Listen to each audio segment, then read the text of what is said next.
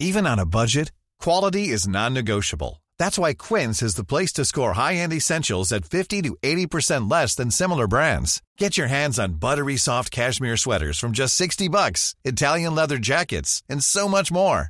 And the best part about Quince, they exclusively partner with factories committed to safe, ethical, and responsible manufacturing. Elevate your style without the elevated price tag with Quince. Go to quince.com slash upgrade for free shipping and 365-day returns. Hiring for your small business? If you're not looking for professionals on LinkedIn, you're looking in the wrong place. That's like looking for your car keys in a fish tank.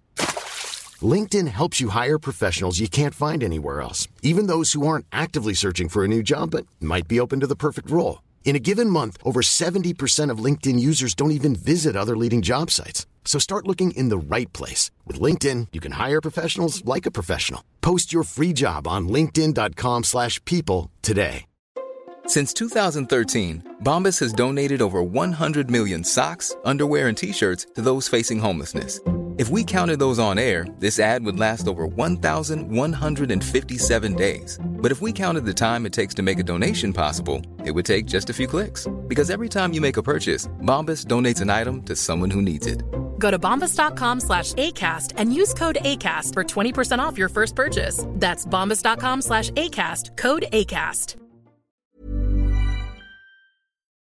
Im Jahr 1529 war der Herrscher des Osmanischen Reichs, Sultan Süleyman, kläglich bei dem Versuch gescheitert, die Stadt Wien und das Heilige Römische Reich zu erobern.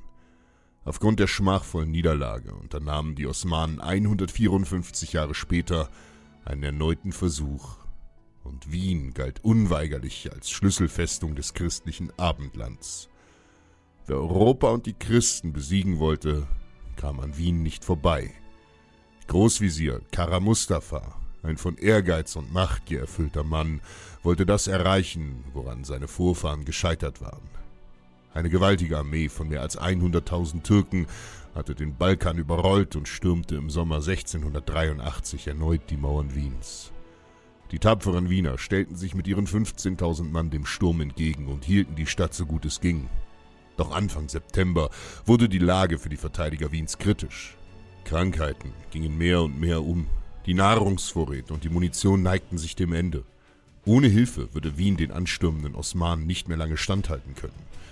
Stadtkommandant Ernst von Starrenberg rief im Deutschen Reich um Hilfe, und die Verteidiger durften, anders als 1529, diesmal auf Unterstützung von außen hoffen. Papst Innozenz, Elfte, hatte nicht nur große Geldbeträge für den Türkenkrieg aufgebracht, sondern auch ein Bündnis zwischen dem deutschen Kaiser und dem König von Polen vermittelt. In der Nacht vom 7. auf den 8. September stiegen von der Anhöhe des Kahlenbergs plötzlich Leuchtraketen auf. Eine gewaltige deutsche Streitmacht war gekommen und hatte sich auf dem Berg versammelt, um Wien und das christliche Abendland zu retten. An ihrer Seite standen treu die Kontingente aus Polen-Litauen. Der Hilferuf Starrenbergs war erhört worden. Fast 75.000 standen bereit, davon 24.000 aus Polen unter König Jan Sobieski, 21.000 unter Karl von Lothringen und Markgraf Ludwig Wilhelm von Baden, dem legendären Türken Louis. Dazu kamen 10.000 Bayern, 9.000 Sachsen, 4.000 Brandenburger und zahlreiche deutsche Söldnerverbände. Im Morgengrauen stürmten die vereinten deutschen und polnischen Truppen von zwei Hügeln des Kahlenberges herunter und vernichteten das türkische Heer.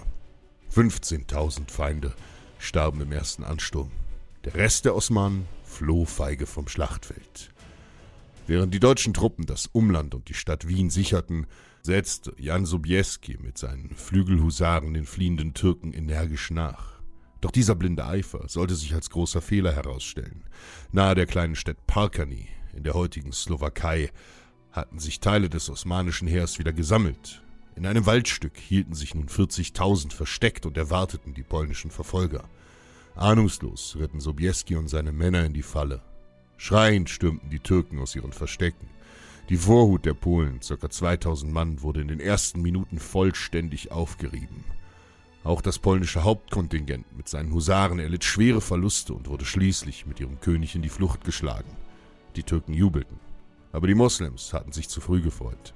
Denn nun betrat Karl von Lothringen mit seinen 20.000 Kriegern das Schlachtfeld. Nach dem eiligen Abmarsch der Polen war er ihnen gefolgt. Doch auch wenn Karl die Niederlage der Polen nicht verhindern konnte, so war er fest entschlossen, die versammelten Türken ein weiteres Mal zu besiegen. Ohne zu zögern griffen die Deutschen an. Mit aufgerissenen Mündern starrten die Türken auf die donnernden Panzerreiter des Heiligen Römischen Reiches, die nun wie eine Lawine aus Stahl und Eisen in die Reihen der Feinde krachten. Aus dem Jubel wurden klagende Todesschreie. Stark und erbarmungslos schlugen Karlsmannen blutige Schneisen. Tausende Osmanen fanden den Tod. Am Ende des Tages war Kara Mustafa ein zweites Mal von den Deutschen geschlagen und erlitt eine weitere vernichtende Niederlage. Nur etwa 800 seiner Männer entkamen der Hölle von Parkani. Zwei Dinge verleihen der Seele am meisten Kraft. Ein deutsches Herz und das Vertrauen auf sich selbst.